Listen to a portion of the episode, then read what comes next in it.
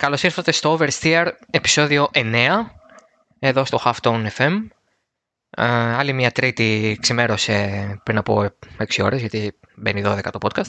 Και η αλήθεια είναι ότι, εντάξει, αν μπορούσα να μην κάνω εκπομπή, δεν θα έκανα, αλλά επειδή και μ' αρέσει και έχω να πω πράγματα μαζί με τον εκλεκτό καλεσμένο σήμερα, ε, ο αγώνας δεν εμπνέει και πάρα πολύ. Δηλαδή, άνετα θα μπορούσε να, μην, να πάμε διακοπές για μια εβδομάδα. Παρ' όλα αυτά, υπάρχει μια συνέχεια και εκτός ότι ο αγώνας ε, δεν προσέφερε πολλά, είχαμε, έχουμε να πούμε και παράπλευρα πράγματα. Θα δείτε, θα καταλάβετε στην πορεία της συζήτησης ότι θα συζητήσουμε κάτι πιο αμφιλεγόμενο και, και από τον κινητήρα της Ferrari. Ε, είμαι ο Δημήτρης Μπίζας, ο έτερος Δημήτρης Δημήτρης Βούρδας από το totalracing.gr. Δημήτρη, καλώς ήρθες και πάλι. Καλώς σε βρήκα. Ε, η ανταπόκριση του κοινού στην πρώτη σου παρουσία ήταν ε, μηδαμινή, κανείς δεν μου είπε κάτι καλό γι' αυτό. Αλλά εγώ σε ξαναφέρνω. Γιατί ε, το βασικό είναι ότι ε, την πρόταση την έκανα στο Δημήτρη πριν δούμε ότι ο αγώνας ήταν χάλια. Δηλαδή δεν είναι ότι έψαχνα άνθρωπο να μοιραστώ την, την, ε, την πίκρα. Αλλά επειδή το βλέπαμε πώς θα πάει, σκέφτηκα κι εγώ ότι θα ήταν μια καλή ευκαιρία και να έρθει ο Δημήτρης, ο οποίος είναι εξαιρετικός στα ζητήματα του Motorsport και βασικά του MotoGP, γιατί είναι ένας από τους ανθρώπους που εμπιστεύομαι περισσότερο για την ενημέρωσή μου γι' αυτό, αλλά και στις Φόρμουλα 1 εννοείται. Πέραν λοιπόν ε, ότι είναι μια πολύ καλή ευκαιρία να μιλήσουμε και για άλλα θέματα και βάσει του ότι ο αγώνας δεν είχε πάρα πολλά talking points, τέλος πάντων ε, δεν έγιναν και πάρα πολλά στον αγώνα, ε, είναι μια ευκαιρία να πούμε ακριβώς και κάποια παράπλευρα ζητήματα, κάποιες ενδιαφέρουσες δηλώσεις, να συζητήσουμε και την πολύ ε, αμφιλεγόμενη κατάταξη των 50 ταχύτερων όλων των εποχών στη Φόρμουλα 1 ή τέλος πάντων το 83 και μετά στη Φόρμουλα 1. Ε, μια καλή αρχή θα ήταν να πάμε στο κομμάτι του αγώνα για να κλείσουμε το κεφάλαιο που είναι ίσως το πιο δύσκολο ε, στη σημερινή εκπομπή και είναι προφανώς το γεγονός ότι ο Χάμιλτον κερδίζει τόσο εύκολα, η Ferrari συνεχίζει την κατρακύλα και φαίνεται ότι έχει κι άλλο ε, να κατέβει, ενδεχομένως στη Μόντζα να δούμε χειρότερα πράγματα. Πώς ε, διάβασες και πώς ε, ανέγνωσες μάλλον τον αγώνα στο ΣΠΑ; Κοίτα, ε, νομίζω ότι επειδή το ΣΠΑ είναι μια πίστα που συνδυάζει πολλά είδη στροφών με, με μεγάλες ευθείες, δηλαδή έχει ένα κομμάτι, τα πρώτα στέκτα πρακτικά είναι μια μεγάλη ευθεία και μια αργή στροφή. Mm-hmm. Ε, μετά πάμε σε ένα κομμάτι με πολλές διαδοχικές, γρήγορες, παρατεταμένες στροφές και τελειώνει με άλλο ένα σημείο και ένα απότομο φρενάρισμα και μια αργή στροφή. Ε, θέλει μια κάποια ισορροπία ανάμεσα ε, στην ταχύτητα και την επιτάχυνση. Δηλαδή την ταχύτητα που θα αναπτύξεις ε, στην, ε, στις δύο μεγάλες, στα δύο μεγάλα κομμάτια ε, και στην επιτάχυνση πριν και μετά, πριν μέσα και μετά τις, ε, τις στροφές. Αυτό συνδυάζεται με δύο τρόπους, είτε έχεις ε, είτε επιλέγεις να έχεις ε, χαμηλή, ε, χαμηλό downforce, χαμηλή, χαμηλό επίπεδο κάθετης δύναμης, ε, αλλά και να, ευνοηθεί, και να ευνοείσαι στις ε, ευθείες και να χάνεις λίγο στο δεύτερο κομμάτι με τις ε, προφέρει το αντίθετο να έχεις λίγο μεγαλύτερο επίπεδο στην, στην κάθε δύναμη και να ε, εκμεταλλεύεσαι την ταχύτητα του μονοθεσίου στις πολλές στροφές του δευτέρου sector που είναι ίσως για μένα είναι σίγουρα ε, το πιο αποδεικτικό ε, σε, όλο, σε όλο το πρωτάθλημα. Ε, γι' αυτό η, η Mercedes που επέλεξε, που είχε την ικανότητα να επιλέξει να, βάλει το να μπει στο δεύτερο sector χωρίς να χάσεις πολλά στο, στις μεγάλες ευθείες κυριάρχησε. Δηλαδή, όλες οι υπόλοιπες ομάδες έκαναν κάποιο compromise, κάποιο, κάπου επέλεξαν να, να, να υστερούν ανάλογα με τις ε, επιδόσεις τους στον αγώνα. Ε, η McLaren, ας πούμε, και η, και η Alpha Tauri επέλεξαν ε, να επικεντρωθούν στις ε, μεγάλες ευθείε. Η Ferrari επέλεξε όχι τόσο να επικεντρωθεί στις ευθείε που ούτως ή άλλως είναι το αρνητικό σημείο λόγω του αδυναμού τη κινητήρα αλλά να, να, να, να, προσπαθήσει να κερδίσει ό,τι μπορεί να κερδηθεί στο δεύτερο sector. Ε, Βλέποντας και ότι υπάρχει μια πιθανότητα βροχής για τον αγώνα που επειδή είναι Φόρμουλα 1 δεν, δεν, δεν ήρθε ποτέ. Mm-hmm. οπότε από ένα σημείο και μετά όταν ξεκίνησε ο αγώνας και δεν είχαμε κάποιο δράμα και ναι. το αυτοκίνητο ασφαλείας που βγήκε πέρασε γρήγορα. Ε, νομίζω ότι η Mercedes ε, απλώς έπρεπε να ελέγξει τον ρυθμό των νομοθεσιών της για, τα, για τυχόν φθορά, γιατί μπήκαν αρκετά νωρίς για αλλαγή δραστικών. Οπότε, ναι. Υπήρξε ένας φόβος.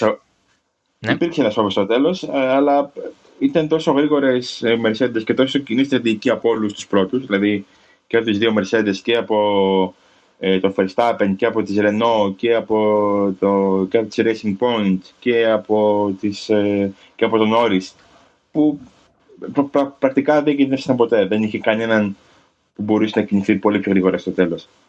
Πράγματι, ήταν πολύ ε, straightforward αγώνας και καλώς κακώς έχουμε συνηθίσει αρκετά σε αυτό και το τόνισε και ο Χάμιλτον σε δηλώσεις του ο οποίος ε, πήγε από τη σκοπιά του θεατή και οπότε έχω ζήσει και εγώ σαν ε, θεατής μια περίοδο απόλυτης κυριαρχίας αναφερόμενος στην ε, πενταετία του Σουμάχερ με τη Ferrari στις αρχές του αιώνα και καταλαβαίνω λέει ότι υπάρχει δυσαρέσκεια από το κοινό για αυτό που βλέπει αλλά δεν ευθυνόμαστε εμείς ως οδηγοί, εμείς κάνουμε το καλύτερο που μπορούμε όπως θα κάναμε σε κάθε άλλη περίπτωση.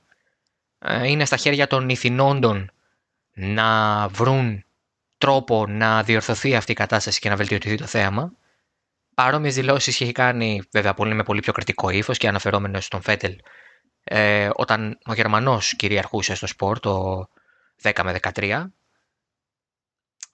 Οπότε προφανώς έχουν επίγνωση αυτοί οι άνθρωποι της κατάστασης και βλέπουν και διαβάζουν και τα social media βοηθάνε πάρα πολύ πια στο να, μην, ε, να μειώνεται λίγο η απόσταση από τον οδηγό και από τον εμπλεκόμενο στο σπορ με τον μέσο θεατή. Ε, από τα σχόλια στο Instagram μέχρι τα replies στο Twitter μέχρι οτιδήποτε, μέχρι και τα reactions στο Facebook βλέπει κανείς λίγο την εικόνα, αν μπορούμε να τη δούμε εμείς πόσο περισσότερο μπορούν να το δουν και αυτοί. Οπότε υπάρχει αυτό το κλίμα, αλλά η κατάσταση εντάξει προφανώς και δεν μπορεί να ανατραπεί τώρα. Δηλαδή το 22 είναι η επόμενη ελπίδα αν θέλετε για ενδιαφέροντες αγώνες, όχι για να σταματήσει κυριαρχία της Mercedes.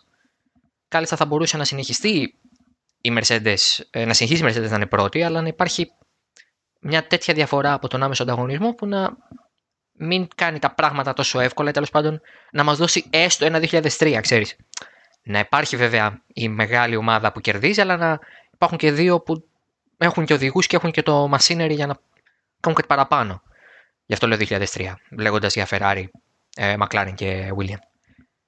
Ε, και να το δούμε και αλλιώς. Στο Spa, ο Χάμιλτον και οι Mercedes ε, δεν τα πήγαιναν καλά.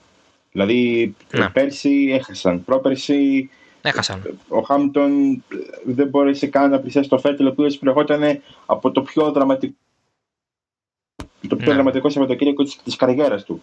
Ε, το 17 κέρδισαν με υποπίεση. Το 16 ε, ο Χάμιλτον ξεκίνησε τελευταίος γιατί είχε ποινές και δεν κατάφερε ξέρω, να κάνει τίποτα. Το 2014 ναι. τρακάρανε μαζί. Δηλαδή δεν είναι μια πίστα στην οποία ο Χάμιλτον κυρίως και η συνεχεία οι, οι, οι, οι Mercedes κυρίως δηλαδή ε, κερδίζουν, πάνε καλά. Οπότε ο Χάμιλτον έχει λόγο γιατί αν πίστευε ότι θα δυσκολευόταν σε κάποια πίστα, μια από αυτές ήταν σίγουρα, το, σίγουρα θα ήταν και το ΣΠΑ. Που όχι γιατί η Mercedes είναι κακή, είναι τι καλύτερες ομάδες όλων των εποχών. Ναι. Αλλά ναι, δεν ήταν. Και τα, δεν το βλέπω το, αυτή τη δήλωση ότι δεν φταίμε εμείς για τους αγώνες, μην κατηγορείτε εμάς. Την έχει ξανακάνει. Ε, την έχει ξανακάνει πέρσι μετά το εξίσου κυριαρχικό Grand Prix της Γαλλίας. Μου γίνει και λέει: Εντάξει, ξέρω ότι κέρδισα εύκολα, ξέρω ότι, είμαι, ότι ο αγώνα που ήταν, που ήταν βαρετός, αλλά δεν φταίω εγώ. Mm-hmm. Δεν φταίμε εμείς οι οδηγοί που δεν μπορούμε να κάνουμε. Εμείς κάνουμε ό,τι καλύτερο μπορούμε με το μονοθέσιο που έχουμε. Ε, είναι αυτοί που δεν αλλάζουν τους κανονισμούς ή που δεν αδυνατούν να, ε, να, να προσφέρουν κάποια αλλαγή. Ασφαλώς και καταλαβαίνω αυτό ότι υπάρχει μια ε, αυτογνωσία, αν μπορώ να το πω έτσι. Και είναι δεδομένο ότι τα πράγματα είναι στα χέρια των ε, επικεφαλής του σπορ και κατ' επέκταση των επακεφαλής των ομάδων να δεχθούν τις αλλαγές, έτσι κι αλλιώς πια. και να μην δεχτούν όλοι θα γίνουν. Ε, οι μελλοντικές αλλαγές εννοώντα, όχι το 22, αυτό είναι συμφωνημένο και δεν αλλάζει κάτι. Επομένως, είδαμε. Το μόνο που μπορούμε να κάνουμε είναι να περιμένουμε ενδεχομένως μια βελτίωση της Red Bull το 2021 με ίδια μονοθέσια εκτός από μερικές αλλαγές και μειώσεις στην αεροδυναμική. Και μετά το βλέμμα στο 22 για ενδεχομένως ένα shake-up αρκετά ικανό για να μας δώσει πιο καλού αγώνες, ενδεχομένως και ένα διαφορετικό πρωταθλητή. Πάμε τώρα στην ε, πλήρη ε, αντιδιαστολή που ακούει το όνομα Ferrari σε σχέση με τη Mercedes ενώντα. Μια ομάδα η οποία πριν από ένα χρόνο, ε, την ώρα που γράφεται το podcast είναι Δευτέρα 31 Αυγούστου, πήρε την Ball. Είναι και η ίδια μέρα που δυστυχώς ε, ε, έχασε τη ζωή του όταν ε, Ουμπέρ και ε, είχε το πολύ φοδρό ατύχημα ο Κορέα. Και την επόμενη, τη μέρα δηλαδή που το ακούτε εσείς πια, 3η-1η Σεπτεμβρίου, είναι η πρώτη νίκη του Charles Leclerc στη Φόρμουλα 1. Είναι η ε, πολύ συγκινητική στιγμή στην οποία αφιερώνει και την νίκη στον ε, και κατάφερε να κρατήσει και πίσω του έναν πραγματικά πολύ καλό Χάμιλτον ε, εκείνο το απόγευμα. Και τώρα, 12 μήνες παρά δύο μέρες, ε, τερματίζει 14ο. Ε, στο... Με το ζόρι 14ο. Με το ζόρι, έχοντας ε, δεν μπορούσε να περάσει και πάνω από 10 γύρου στη Χά του Ρωμέν Γκροζάν. Ναι. Όχι αυτό συνεπάγεται. Και κινδύνευσε να τον περάσει ο Λατίφη. Δηλαδή μπήκαν στον τελευταίο γύρο ο ένας ε, με αποστάσεις οι τρεις τους λιγότερο του, του δευτερολέπτου. Και ε, ο Λατίφη και μπήκε νέα ελαστικά. Ας πούμε. Ο, ο Λεκλέκ βραδιπορούσε πίσω από τον Γκροζάν. Mm-hmm. Και όταν λέμε βραδιπορούσε, εννοούμε ότι έχανε πάνω από και δευτερόλεπτο στο γύρο από τον, από τον ε, Λατίφη χωρίς να μπορέσει να περάσει τον, τον εχάς του, που έχει ίδιο κινητήρα με την, με την, με την Ferrari. Τον πέρασε στο τελευταίο γύρο χρησιμοποιώντας κάθε λειτουργία του κινητήρα και δείχνει ότι δείχνει ότι εντάξει, δεν είναι και κάτι το... Δηλαδή η Ferrari πλέον μάχεται με, σε, αυτή, σε, αυτές, σε αυτού του είδους τις πίστες μάχεται με αυτές τις ομάδες. Τις ομάδες της τελευταίας βα... βαθμίδας. Γιατί δεν έχασε μόνο... Δεν είναι ότι ο Λεπέκ πέρασε με το ζόρι τον, ε, τον, τον Γκροζάν. Ο Ράικονεν πέρασε στην πίστα και έμεινε μπροστά από τον ε, φετερ Μα είναι δεδομένο ότι η Ferrari αυτή τη στιγμή βρίσκεται σε αυτή τη δυσμενή θέση και θα βρεθεί και στη Μόντζα σε μια εβδομάδα ε, και στο Μουτζέλο ενδεχομένως ε, στον χιλίωστο αγώνα της και τον πρώτο με κοινό φέτος. Να το πούμε και αυτό ότι θα έχει 3.000 θεατές περίπου στην πίστα της Τοσκάνης. Ε, πολύ πιθανό να αντιμετωπίσει παρόμοια προβλήματα και στο outer circuit του Bahrain, το οποίο έχει κατά βάση ευθείες και πολύ μικρές, ε, πολύ λίγες στροφές και μόνο μία πολύ αργή την πρώτη. Επομένως, ε, είναι πολύ ιδιαίτερη η θέση της Ferrari και είναι σαφές ότι δεν είναι μόνο ο κινητήρας πια. Δηλαδή, ε, ως ένα βαθμό ευθύνεται ο κινητήρας και ευθύνεται το γεγονός ότι πια η Ferrari δεν μπορεί να κάνει αυτό που έκανε πέρυσι και είχε τόση ε, υπεροχή έναντι του ανταγωνισμού. Γιατί περί αυτού πρόκειται, δεν ήταν απλά ένας καλός κινητήρας, ήταν με διαφορά ο καλύτερος και από άποψη απόδοσης και αξιοπιστίας μάλιστα. Δεν νομίζω ότι μπορεί να πει κανείς ότι η Ferrari έσπαγε. Στον Bahrain ενδεχομένως ήταν το, το μεγάλο μπαμ το οποίο στέρισε και την νίκη τότε στο Leclerc. Επομένως, ε, ο κινητήρας ναι, μεν, αν μπορούμε να το ποσοτικοποιήσουμε, ίσως να είναι το 50 ή το 60% της, ε, από της εμφάνισης της Ferrari στο Βέλγιο, αλλά μίλησαν για ε, πολύ κακό στήσιμο. Αναφέρθηκαν φυσικά στα ελαστικά τα οποία δεν μπορούσαν να φέρουν με τίποτα σε λειτουργική θερμοκρασία και λόγω των χαμηλών ε, θερμοκρασιών στο οδόστρωμα και στον αέρα ένα συνονθύλευμα δηλαδή πραγματικά που ακούς ε, ως παράπονο, ξέρεις όλο αυτό το πράγμα, το ακούς ως παράπονο από πραγματικά τη Haas την Alfa Romeo ή ας πούμε μια κακή μέρα της AlphaTauri ή μια κακή μέρα της ε, ε, Racing Point, όχι πια πλέον, να καταλαβαίνετε τι εννοώ. Οπότε αυτό είναι πολύ γενικό για λέμε α, ο κινητήρας κτλ. Και, και το αναγνωρίζουν και οι ίδιοι. Βέβαια, Βγαίνει ο Μπινότο και λέει κάτι πάρα πολύ αστείο, πραγματικά είναι αστείο και συγγνώμη που γελάω, αλλά βγαίνει και λέει δεν είμαστε λέει, στη μέση μιας κρίσης, απλά έχει μια καταιγίδα. Δηλαδή, πες με τις λέξεις. δεν έχω καταλάβει. Είναι, δηλαδή είμαστε ακόμα στην αρχή της κρίσης. Ναι, ναι, ναι. Αυτό είναι συνόμαστε να Γιατί συνήθως ε, μετά τις καταιγίδες έρχεται, μετά τις μεγάλες καταιγίδες έρχεται η διαχείριση της κρίσης ε, που, προ, που προκαλεί η καταιγίδα. Άρα ακόμα είμαστε πολύ, ακόμα στην αρχή. Σαν να μας λέει, ναι. Που, ε, ναι, δηλαδή έλεγε ο Ρος Μπρόν ότι αν ήταν μόνο κινητήρα τη Ferrari το, το, το, το, το πρόβλημα, δεν θα έβλεπε και τόσες απογνωσμένα πρόσωπα από τους μηχανικούς. Που τα λέει, εξηγεί. Δεν είναι το πρόβλημα με το μονοθέσιο. Με το φετινό μονοθέσιο της Ferrari είναι περισσότερο λειτουργικό από ότι είναι. Α, η μοναδία είναι, είναι αργή, είναι, ε, δεν έχει τόση δύναμη ε, και, και, και γίνονται όλα αυτά που γίνονται. Είναι ένα μεγάλο ποσοστό. Σίγουρα ίσως είναι και το κυρίαρχο Αλλά όλο αυτό έχει φέρει και. Δεν ξέρω αν είναι συνέπειες της έλλειψης ισχύω ή είναι δείγματα μιας. Ε, μάλλον το δεύτερο είναι, δηλαδή, δείγματα είναι, δηλαδή μιας ε, κατάστασης η οποία δεν έχει σωτηρία, και να το πούμε αλλιώς. Το ζήτημα με, τη, με τον κινητήρα, με το ότι ασφαλώς ο σχεδιασμός του μονοθεσίου του φετινού που βασίζεται στο περσινό είναι τελείως λάθος γιατί πλέον δεν υπάρχει ο κινητήρας που θα σπρώξει το μονοθέσιο όσο drag και αν έχει και θα του δώσει το πλεονέκτημα στις ευθείες ε, και θα του δώσει συνάμα και καλύτερο grip και πιο καλή διαχείριση ελαστικών στις πιο κλειστές. Είναι ένα συνονθήλευμα πραγμάτων. Είναι μια γενικότερη κατάσταση που πάει λάθος για τη Ferrari. Το ζητούμενο είναι ότι ε, το ψάρι βρωμάει από το κεφάλι ενδεχομένως και δεν είναι μόνο ο Μπινότο. Δηλαδή, κακά τα ψέματα, ο Μπινότο τέθηκε εκεί, μπήκε εκεί, δεν, ε, δεν, δεν διεκδίκησε κάτι ή τουλάχιστον δεν ε, ε, έδειξε ότι διεκδικεί αυτή τη θέση. Τον εμπιστεύτηκε ο Μαρκιόν πριν ε, πεθάνει ευνηδίω το καλοκαίρι του 2018. Ήταν από τις κινήσεις μαζί με το Λεκλέρ που έμειναν παρακαταθήκη στον Ελκάν και τον Καμιλιέρη να εκπληρώσουν και τις εκπλήρωσαν. Και αυτό που έγραψα προσωπικά είναι ότι δεν ξέρω αν ο Μαρκιόνε θα ε, αναιρούσε αυτή την αλλαγή, αν θα την άφηνε καν να γίνει σε περίπτωση που ήταν εν ζωή και μπορούσε να πάρει αποφάσεις για την ε, εταιρεία, γιατί και κατά επέκταση για την ομάδα. Είναι πολύ περίεργη κατάσταση.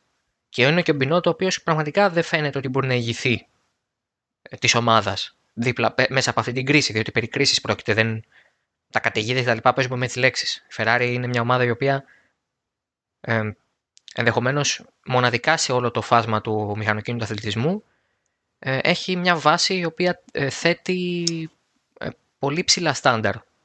Δεν υπάρχει ομάδα στο, σε τόσο υψηλό επίπεδο motorsport που να έχει κοινό σχεδόν ποδοσφαιρικό. που είναι λαός. Ούτε η Mercedes, ούτε η Renault, ούτε η Red Bull εννοείται.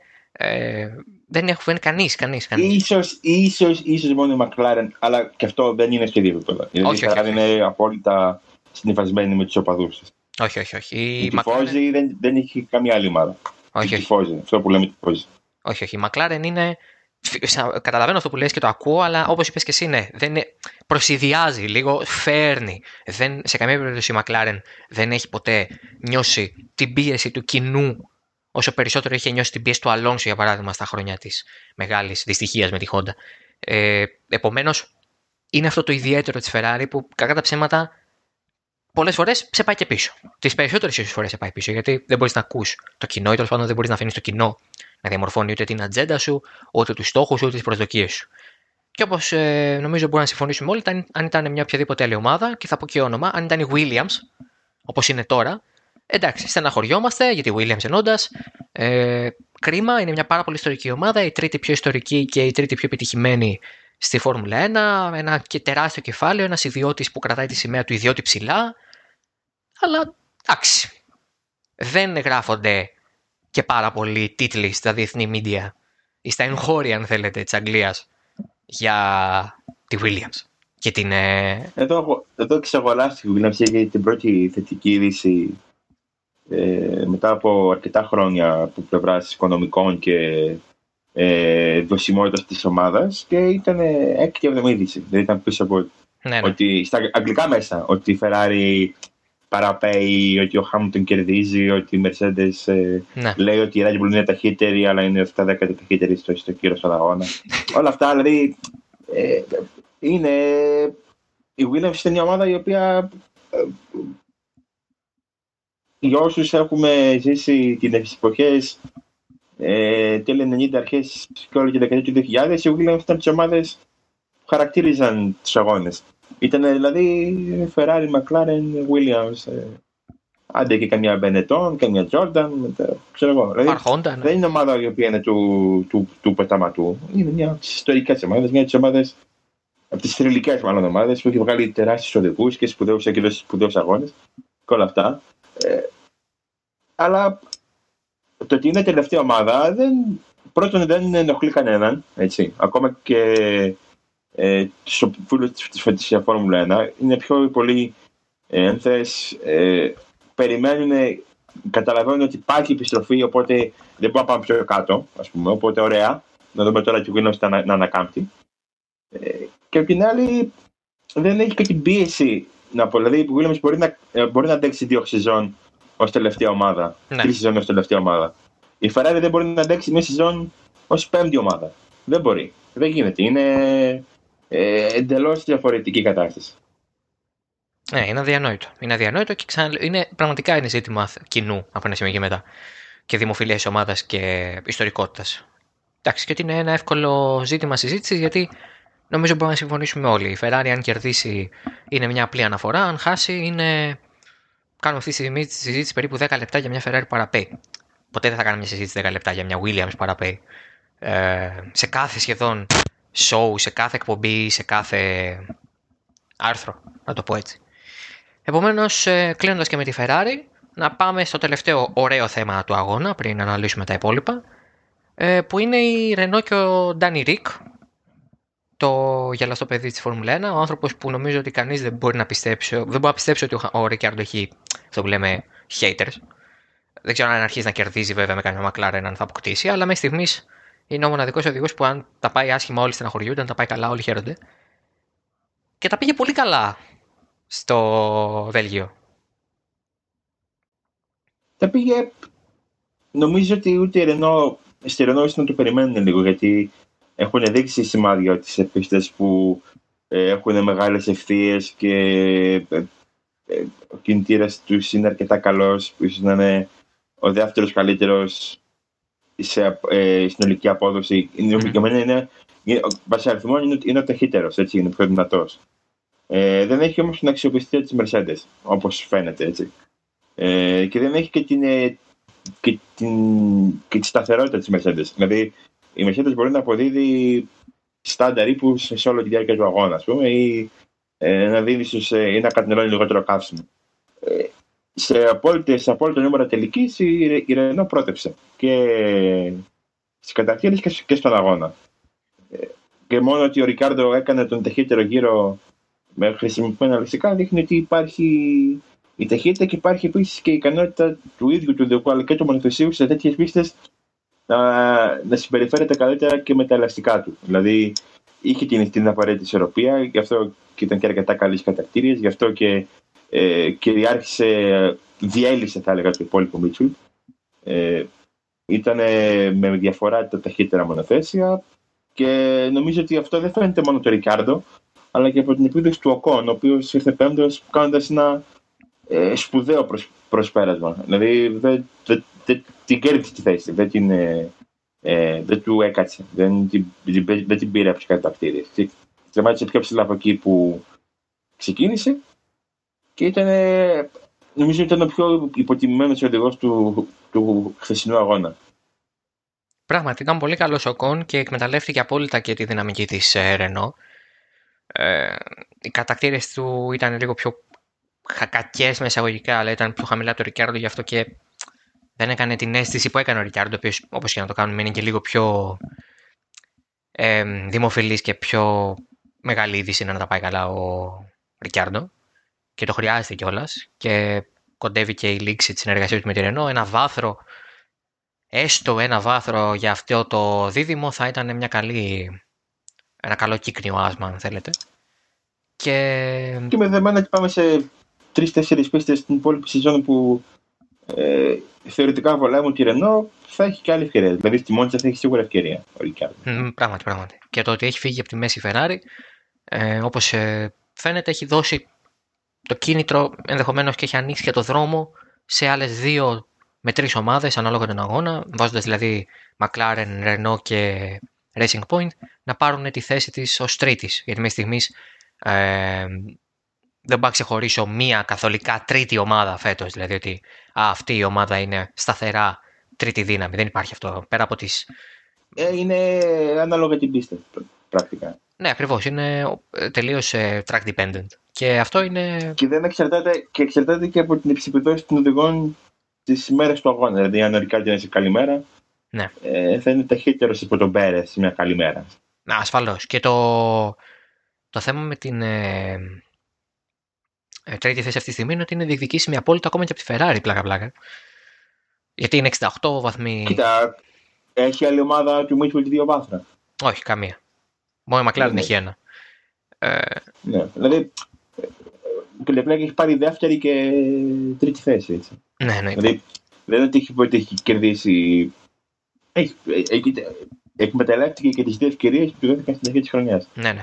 Θα έχει άλλη μία, πιστεύω, στο Αμπου Ντάμπι, σίγουρα, γιατί είναι μια πίστα η οποία ε, παρά τη μεγάλη ευθεία, το, το πρώτο και το τρίτο κομμάτι είναι αυτό που βολεύει θεωρητικά τη φετινή Ferrari, ας πούμε. Έχει και ψηλές θερμοκρασίες που φαίνεται ότι τη βολεύουν κάπως παρα, παραπάνω. Ε, οπότε ναι, δηλαδή ε, θα, αν η Ferrari τερματίσει τρίτη, το, το, το, το, θα το θεωρώ άθλο. Με βάση την εικόνα που έχει δείξει όλη τη χρονιά, δεν θα πω μόνο στο, στο, στο, στο, στο Βέλγιο. Αλλά ε, νομίζω ότι δεν εξαρτάται πλέον από αυτήν. Όχι. Θα, θα είναι πάλι κάτι πιο συγκυριακό ενδεχομένως. Γιατί η βαθμολογία αυτή τη στιγμή. Από την άλλη, Α, πες. ναι, ναι, ναι. Από την άλλη, ήθελα να πω για τη Racing Point ότι ήταν ένας αγώνας ο οποίος με βάση το τι έκανε η Mercedes και το τι είχε κάνει η Racing Point και η Force India και ε, η Jordan σε, αυτούς, σε αυτή την πίστα ε, μέσα στα χρόνια, πε, περί, εγώ περίμενα ότι θα ήταν εύκολα στο 4-5.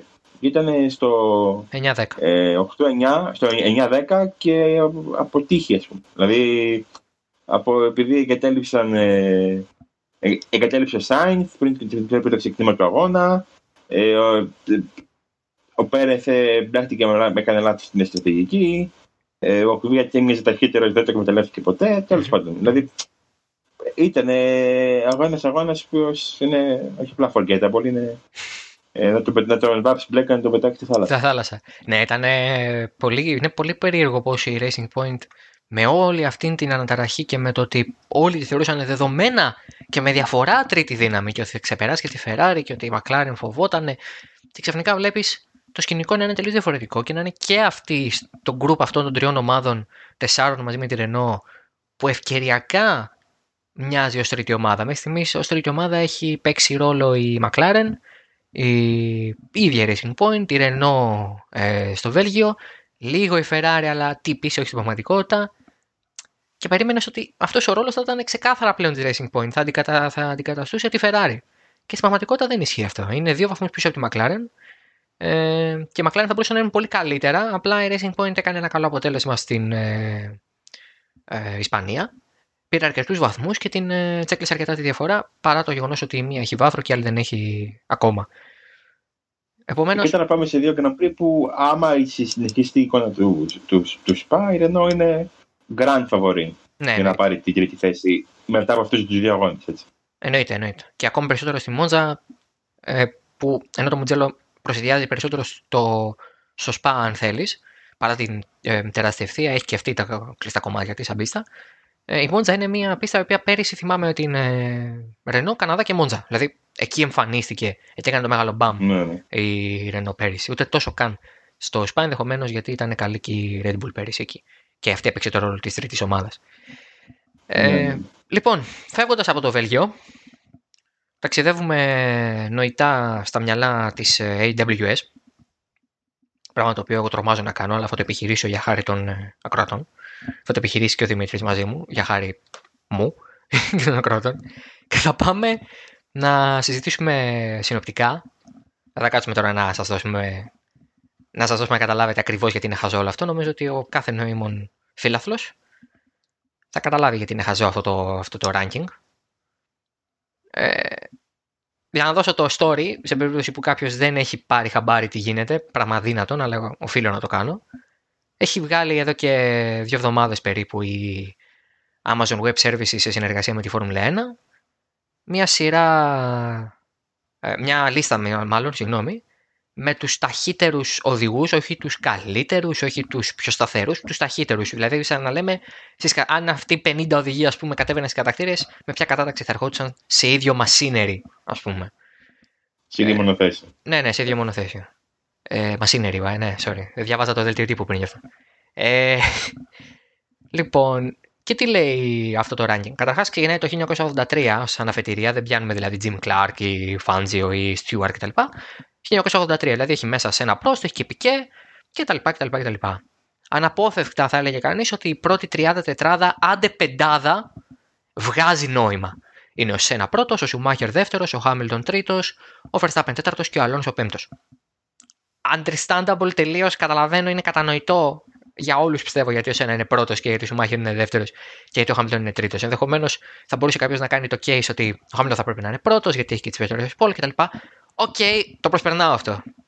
Νομίζω το μεγάλο ε, Μπορούμε να το βλέπουμε και σαν ποσοστό, άμα το δει και σαν ποσοστό στους αγώνες. Ναι, δηλαδή, άλλο να έχει 65 poles σε, στους μισούς αγώνες από ότι έχει ο Χάμιλτον 95. Έχει 93. Ναι, δηλαδή το 65 σε 200 αγώνε είναι διαφορετικό από το 95 σε 400, ας πούμε. Ενδεχομένως λοιπόν τώρα το, το μεγάλο debate να ξεκινά από εκεί και κάτω. Δηλαδή πια πάμε σε μια κατάσταση ε, τι να πω τώρα. Τέλος πάντων και εγώ το τσέβασα. Ε, μέχρι την, την πρώτη πεντάδα. Oh. όχι. Από, όχι. Η πρώτη πεντάδα μου αρέσει. Δεν θα είχα τον, τον, δεν θα είχα τον Verstappen τόσο ψηλά. Γιατί; Ε, θυμίζω ότι ο Verstappen πήρε πέρσι ναι, αλλά είναι καλός qualifier. Είναι καλός qualifier. Ωστόσο. Εγώ δεν θα ξεχάσω ποτέ το γλέ, τα γλέκια που του είχε ρίξει ο Ρικάρντο με τη Red Bull. Στι πίστες που Verstappen πήγε να πάρει πολύ position. Ναι, εντάξει, το Μεξικό για παράδειγμα το 18. Αλλά πέραν τούτου, είναι καλός ο Verstappen στι κατακτήρε. Δηλαδή, το διαβάζω αυτό σαν κάτι που να βγάζει. Ναι, όχι, δεν θα σου πω. Θα σου έλεγα και ο Αλόνσο είναι καλύτερος από τον Verstappen. Ναι, εντάξει, τώρα, τώρα ε, ψιλοστάχυρα. Το μεγάλο πατηρντή γίνεται πιο κάτω. Καλά. Ε, ναι, ναι, το μεγάλο πατηρντή είναι. είναι το Κάλο Σάινθ καλύτερος από άλλον. Προ... Είναι το Τζένσον Μπάτον καλύτερος από Τζιακάρλο Φιζικέλα. Είναι το. Καλά, μισό λεπτό. Είναι το Χάιντ Χάραλτ Φρέντσελ καλύτερος από Ζακ Βιλνεύ. Δηλαδή. Αν, αν, ξεπε, αν ξεπεράσουμε το. Καλά, αυτό. Τον... Δηλαδή, παιδιά, αυτό που είπε ο Δημήτρη. Το Χάιντ Χάραλτ Φρέντσελ είναι ταχύτερο από Ζακ Βιλνεύ δεν θα σα πω πολλά. Απλά να μπείτε να δείτε τα, τα, τα αποτελέσματα του 1997 που και είχαν το ίδιο μονοθέσιο. Το ίδιο μονοθέσιο είχαν. Ε, έπαιρνε ο Βουλνέ που position με 1,5 δευτερόλεπτα διαφορά στου πρώτου αγώνε. Μέχρι τη Γαλλία, ας πούμε. Ναι, ναι. Είναι τρομακτικό, είναι τρομακτική διαφορά. Το, το, νομίζω εκεί που τελειώνει τη συζήτηση, όταν βλέπεις τον Χάιγη Κοβαλά στην 8η θέση. Γιατί εντάξει, και το Γκάνο Τρούλ να δει στην ανατία, ο Γκάνο Τρούλ είναι ένας φημισμένος οδηγός κατακτηρίων. Βέβαια. Δηλαδή ε, δεν είναι αν επειδή στη, ναι, γίνεται λόγος ότι η έρευνα αυτή αφορά τους ταχύτερους οδηγούς ε, στις κατατακτήριες δοκιμές. Οπότε ο Γιάρνο Τρούλι έχει αξία να βρίσκεται τόσο ψηλά. σω το έχει στην 8η θέση ναι. μπροστά από τον, από τον Φέτελ που έχει πάρει 650 pole. Αλλά ναι. OK. Okay. Ναι, θα μπορούσε να πει ναι. κανείς ότι ε, ναι. βγάζει λίγο νόημα. Αλλά παιδί μου, αλλά παιδί μου ο Κοβαλάινεν τι δουλειά έχει εκεί. Ναι. Δηλαδή έχει πάρει, okay, έχει πάρει μια, μια, μια σπουδαία πόλη, θυμάμαι, το έβλεπα. Ήμουν πολύ φαν του Χάγκη Κοβαλά είναι. Αλλά εντάξει, επειδή και στην φυσική άλλα μια χρονιά, ας πούμε. Δηλαδή, είναι μια που φύγει ξύλο από τον Γιώργο Χάμιλτον, τι πάνε να πει αυτό. Δηλαδή, αν καταλαβαίνω καλά τον αλγόριθμο, έτσι όπως έχει λειτουργήσει, Mm. Είναι πολύ απλή λογική. Ο, ο Κοβαλά είναι τεχνητή από τον Φιζικέλα. Mm. Ήταν πιο γνωστός από τον Χάμιλτον, αλλά ήταν και πιο γνωστός από τον Τρούλι. Άρα δεν γίνεται αλλιώς. Κάπως πρέπει να γίνει. Και επειδή ο Τρούλι είναι τόσο καλός, έστω πάνω τον Κοβαλά, είναι αυτός το ταχύτερο του.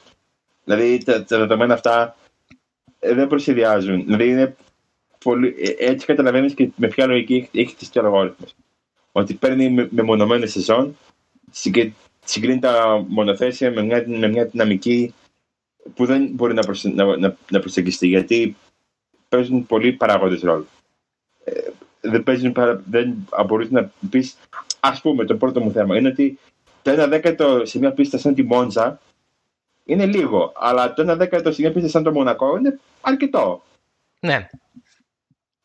Άρα, τι, ένα δέκατος προς τι, σε τι χρόνο; Τι, τι πάει να πει το time delta, σε τι απόσταση, 5 χιλιόμετρων.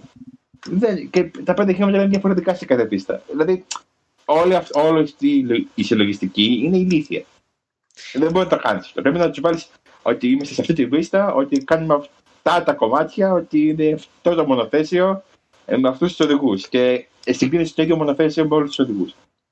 Λοιπόν. Αλλά αυτό δεν μπορεί, δεν μπορεί να γίνει για πρακτικούς λόγους. Αυτό δεν γίνεται πρώτον. Γιατί, ναι, γιατί δεν έχουν τρέξει. Κανείς οδηγός δεν έχει τρέξει η ίδια εποχή με έναν άλλον με το ίδιο μονοθέσιο. Κανεί Ναι. Από αυτή τη λίστα.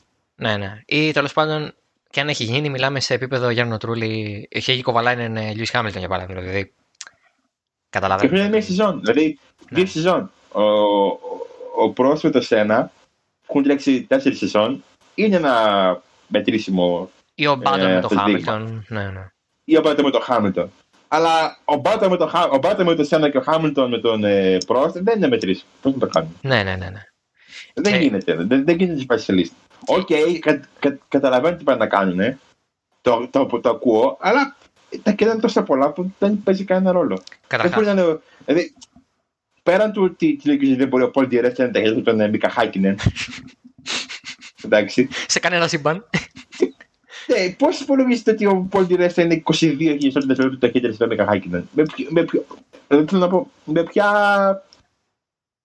Με ποια, με ποια λογιστική, με ποια ποιος αλγόριθμος θα αυτό το αποτέλεσμα και δεν, και δεν, και δεν πετάχτηκε; και όχι μόνο δεν πετάχτηκε, τον έβγαλε ο Ρομπ Σμέντλεϊ. Ναι, τον, τον έβγαλε ο, ο Ρομπ Σμέντλεϊ, ο οποίο. Εντάξει, OK. Okay, αλλά θέλει, δηλαδή. Δεν υπάρχει, δηλαδή. Δεν μπορεί να το κάνεις αυτό. Δηλαδή, το θέμα του αλγόριθμου δεν είναι ότι ο Αντώνης Τζιοβινάτσι δεν έχει το Χουάν Παμπλο Μοντόγια είναι πιο, πιο, πιο βασικά, πιο, πιο δομικά. Ναι, ναι. Αυτά είναι το αποτέλεσμα των λαθών ή τέλος πάντων της λάθος προσέγγισης. Λοιπόν, να ξεκαθαρίσουμε κάτι. Αυτό το πράγμα είναι μια ωραία διαφήμιση των δυνατοτήτων, αν θέλετε, του AWS στον απλό μέσο άνθρωπο θεατή της Φόρμουλα 1. Γιατί μπορεί και υπάρχουν κάποιοι άνθρωποι όπως π.χ. είμαι εγώ ή ο Δημήτρης που ε, έχουμε μια αγάπη στην τεχνολογία. Τέλος πάντων, διαβάζουμε πολύ για τεχνολογικά πράγματα. Ο Δημήτρης είναι και το στοιχείο του. Και ξέρουμε ότι η AWS, ας πούμε, συντηρεί όλο το Netflix.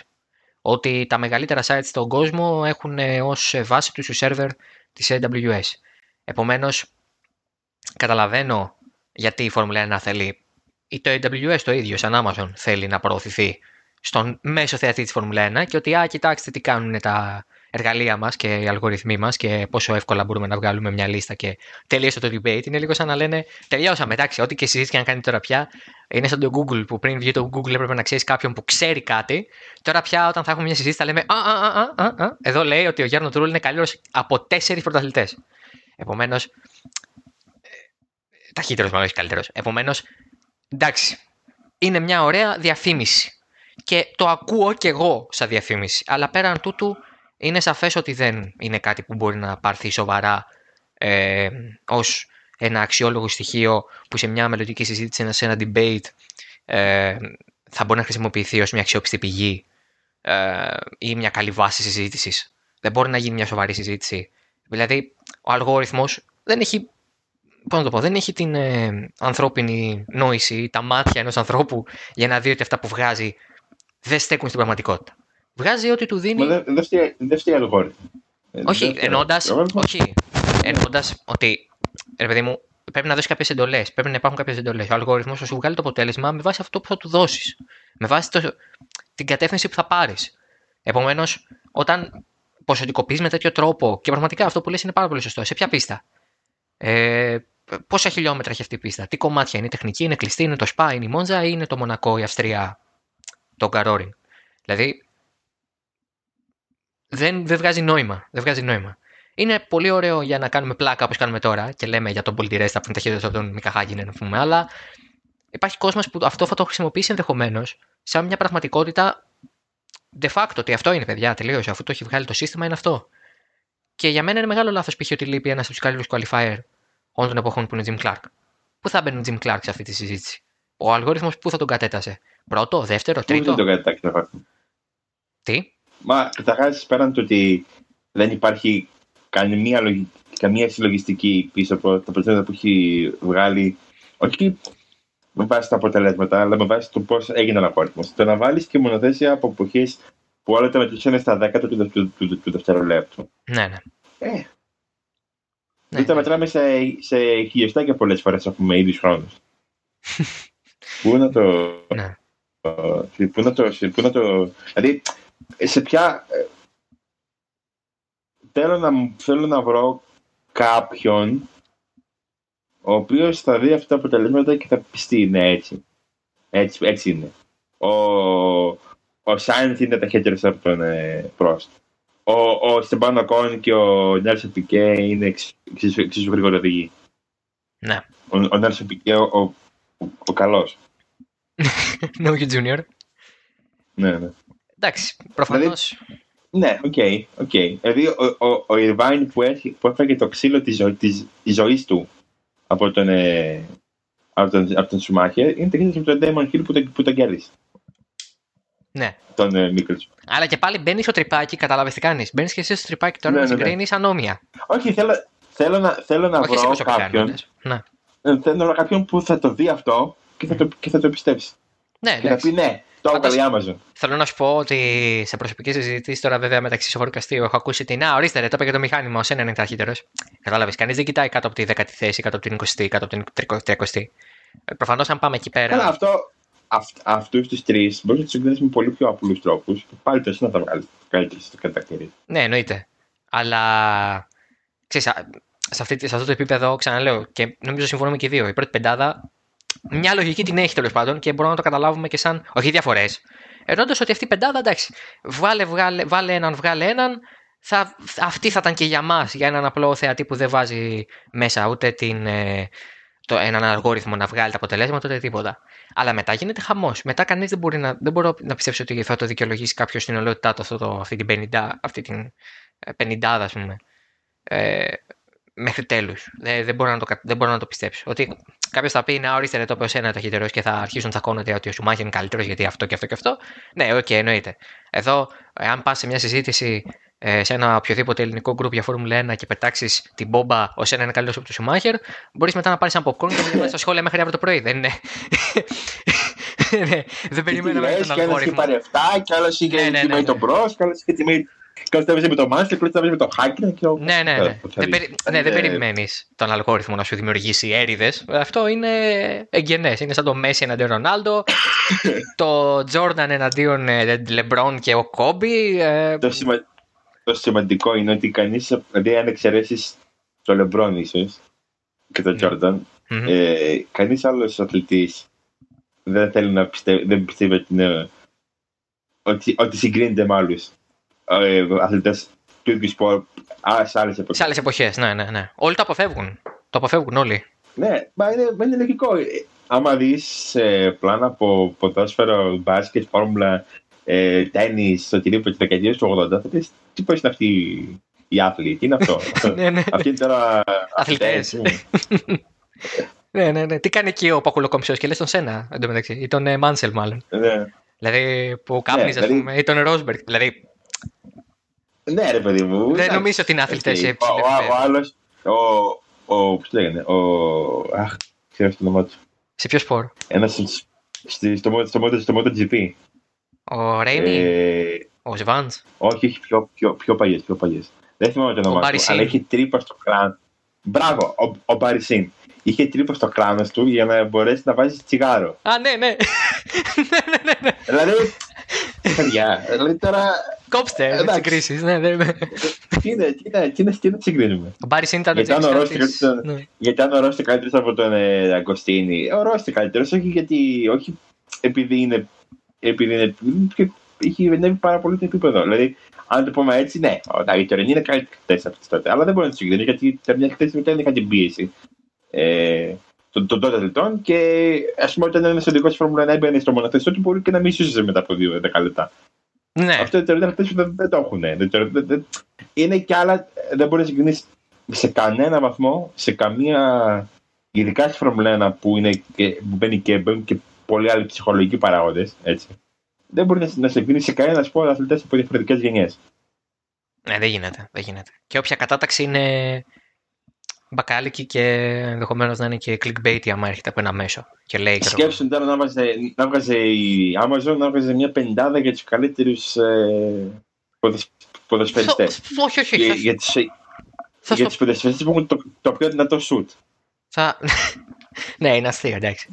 Απλά η Φόρμουλα 1 έχει την κατηγοριοποίηση. Το ποδόσφαιρο σαφώς έχει κατηγοριοποίηση. Θα μπορούσαμε να βγάλουμε τους πιο καλούς κόρε, του πιο καλούς ε, στις assist, τους πιο καλούς ε, στη δημιουργία, ξέρω εγώ, ή οτιδήποτε. Εντάξει, εννοείται. Αλλά ναι, προφανώς στη Φόρμουλα 1 η διεκδίκηση του καλύτερου ή του ταχύτερου ή του τέτοιου, εντάξει. Επειδή είναι και λίγο πιο ατομικό όταν ο άλλος μπαίνει στο αυτοκίνητο. Και δεν είναι, δεν είναι, δεν είναι ατομικό σπόρ η Φόρμουλα 1 για να βγάλεις τον, τον, τον, τον ταχύτερο. Όχι, είναι ατομι... αυτό που λέω εγώ ως ατομικό είναι. Πώς το πω, παιδί μου. Ε, εντάξει, στον ένα γύρο ή το έχεις ή δεν το έχεις. Το μονοθέσιο πάει μέχρι ένα βαθμό. Δηλαδή, το παράδειγμα του Μπότα, ο οποίος, αν δεν υπήρχε το party mode της Mercedes, θα ήταν πίσω από το Verstappen, νομίζω είναι ξεκάθαρο. Ήδη μονοθέσιο με τον Hamilton και εκείνος το πήγε τάπα και πήρε την καλύτερη πόλη της χρονιάς. Και ο άλλος ε, με το ζόρι έμεινε δεύτερος απέναντι σε ένα αποδέστερο θεωρητικά τουλάχιστον μονοθέσιο. Καταλαβαίνεις ότι εκεί mm. τουλάχιστον μπαίνει λίγο στη συζήτηση. Α, ο καθένας είναι μόνος του εκεί. Τώρα εννοείται ότι σε έναν αγώνα πρέπει να υπάρχει μια σύμπνοια τουλάχιστον 15 ατόμων μαζί με τον οδηγό για να βγει ένα αποτέλεσμα. Επομένως, είναι δύσκολο, είναι περίεργο και αυτή η λίστα είναι καθαρά. Αυτό δημιουργείται τώρα μια συζήτηση που έχουμε κάνει αυτή τη στιγμή περίπου ένα τετάρτο, η οποία είναι τελείως ε, πόσο χαζό είναι και εξηγώντας πόσο χαζό είναι. Σε, κάνει, σε βάζει αυτό το τρυπάκι. Αλλά αυτό που θέλω να πω για να κλείσουμε με αυτό το κομμάτι είναι το εξής. Ε, θυμίζω σε όλους όταν είχε βγει η λίστα με τους καλύτερους οδηγούς Φόρμουλα 1 από το 50 μέχρι το 2012, 11, 13 μέχρι τότε που βγήκε η λίστα. Αυτή η λίστα, άμα τη δούμε τώρα, έχει το Φέτελ κάπου στη δεύτερη θέση, τρίτη, έχει το Χάμιλτον στη 8η, ένατη. Δηλαδή, είναι μια λίστα η οποία. Όχι, ο Χάμιλτον είναι, είναι κάτω από το Μάρτιν Μπράντλ. Θυμάμαι αυτό. Δηλαδή, ναι, δε, ειλικρινά δεν θέλω καν να την ψάξω γιατί θα εκνευριστώ πάλι. Είναι μια λίστα η οποία βγήκε άκυρη μέσα σε μια εξαετία, εφταετία από τότε που βγήκε. Βγήκε άκυρη. Ποιος θα τολμήσει να βγάλει τον Λιούις Χάμιλτον κάτω από τον Μάρτιν Μπράντλ το 2019, το 2020. Ούτε ο πιο κακεντρεχής και ο πιο μεγάλος hater του Λιούις Χάμιλτον δεν μπορεί να παραδεχτεί. Δεν ξέρει ποιος είναι ο Μάρτιν Μπράντλ καταρχάς. Ο πιο μεγάλος hater του Λιούις Χάμιλτον είναι οπαδός τριετίας και δεν ξέρει ποιος είναι ο, ο Μάρτιν Μπράντλ πρώτα απ' όλα. Νομίζω ότι είναι αυτός που περιγράφει στο Sky Sports. Δεν έχει ιδέα ποιος είναι ο Μάρτιν Μπράντλ. Ε, δεύτερον, κανείς δεν θα το κάνει. Και τρίτον, η, η, και αυτή η λίστα που περισχολιάζουμε τώρα, έτσι αν του χρόνου η Honda φτιάξει τον υπερκινητήρα των υπερκινητήρων και ο Verstappen πάρει 22 αγώνες 18 πόλ, λέω τώρα, δεν υπάρχουν αυτά, αλλά λέμε. Και είναι, έχει ειδικό mode στο, ναι, ναι. στο Verstappen και δίνει άλλα 3 δέκατα. Έχεις ξεφτυλίσει τη λίστα. Μόνος ως Verstappen έχεις ξεφτυλίσει τη λίστα. Έχεις κάνει τον, αργο, τον αλγόριθμο να γελάει. Θα μου πεις, ναι, σου λέει ρε φιλέ ότι είναι μέχρι το 2019. OK, okay, και αν τη βγάζουμε το 2018 θα ήταν πάλι έγκυρη ή μήπως πρέπει να τη βγάζουμε επικαιροποιημένη κάθε χρόνο λες και είναι βάσεις. Δηλαδή, τέλος πάντων. Ε, μεγάλη κουβέντα για πραγματικά σχεδόν το τίποτα, αλλά είναι κάτι το οποίο συζητήθηκε και θεώρησα ότι ήταν σωστό τουλάχιστον να κάνουμε κι εμείς μια κουβέντα πάνω σε αυτά. Λοιπόν. Ε... Ναι, είναι μόνο. Πρέπει να είναι αυστηρά ε, υποκειμενικά τα κριτήρια με τέτοιες λίστα. Δηλαδή, ε, εμένα, ας πούμε, μου αρέσει ο Ράικον πολύ πιο πολύ από ότι μου αρέσει ο Φέτελ ή ο Χάμιλτον. Αλλά δεν, δεν θεωρώ ότι είναι καλύτερος οδηγός. Αλλά το, το, τον, Μ' αρέσει πιο, πιο πολύ να το βλέπω. Δηλαδή δεν, δεν, δεν αλλάζει κάτι αυτό. Δηλαδή το να έχεις μια υποκειμενική άποψη για κάτι ε, δεν αλλάζει την. Ε, δεν, δεν θα πρέπει να αλλάζει την αντικειμενική σου προσέγγιση προς το, προς το σπορ. Mm-hmm. Τώρα το να λέμε ποιος είναι ένας και ποιος είναι ο άλλος και τι κάνει. Ναι, μετά. Δεν θα βοηθήσει. Δεν, δεν, δεν βοηθάει και σε κάτι στην τελική. Δεν προχωράει την κουβέντα. Αυτό είναι το θέμα. Δεν προχωράει ναι, την ναι. κουβέντα. Ναι. Αναμασάμε ε, όσο καιρό θυμάμαι να είμαι σε τέτοια, σε τέτοια group και τέτοιες συζητήσεις και στο Twitter πια που το βλέπω ακόμη περισσότερο. Ε, πραγματικά αναμασάμε εδώ και 10 χρόνια το ίδιο πράγμα. Ε, ο Σένο, ο Φέτελ, ε, και τώρα έχει μπει και ο Χάμιλτον στη συζήτηση, αναμενόμενο λόγω των επιτυχιών. Τέλος πάντων, επειδή όμως τα... νομίζω το πιο μεγάλο παράδειγμα που έχουμε για ρεκόρ που σπάνε θα είναι το 92 νίκες του Χάμιλτον μετά το Μουτζέλο. Δηλαδή. Ε, να, Δεν έχει πλάκα να το κάνει, να, να, να, να, το, να το ισοφαρίσει στο Μουτζέλο και να ε, θα το ισοφαρίσει. Ε, θα το ισοφαρίσει. Όχι να το σπάσει την Ίμολα δύσκολο γιατί θα πρέπει να χάσει δύο αγώνες. Εντάξει, OK. Okay. Στον Νίρμπουργκρινγκ βέβαια θα πάει χάλια. Ε, εγώ δεν το έκανα ήμουν το Χάμιλτον. Φαντάζεσαι να χάσει επίτηδες. Ναι, ναι, θα είχαν επίτηδες. Θα πήγαινε στην Ήμολα να, να σώσει το ρεκόρ του Σουμάχ. Εντάξει, δεν είναι τέτοιος άνθρωπος. Πόσο, πόσο χειρότερα μπορεί να γίνουν τα πράγματα για τη Ferrari. Ε, τίποτα. Να, να, να, να ισοφαρίσει άλλο το ρεκόρ του Σουμάχ και στο, στο, στο, στο αγώνα της Ferrari. Δηλαδή, και εγώ θα άφησα κόλλε μέσα στην αμμοπαγίδα και στην στη Μπούτσι. Στη Σαντονάτ.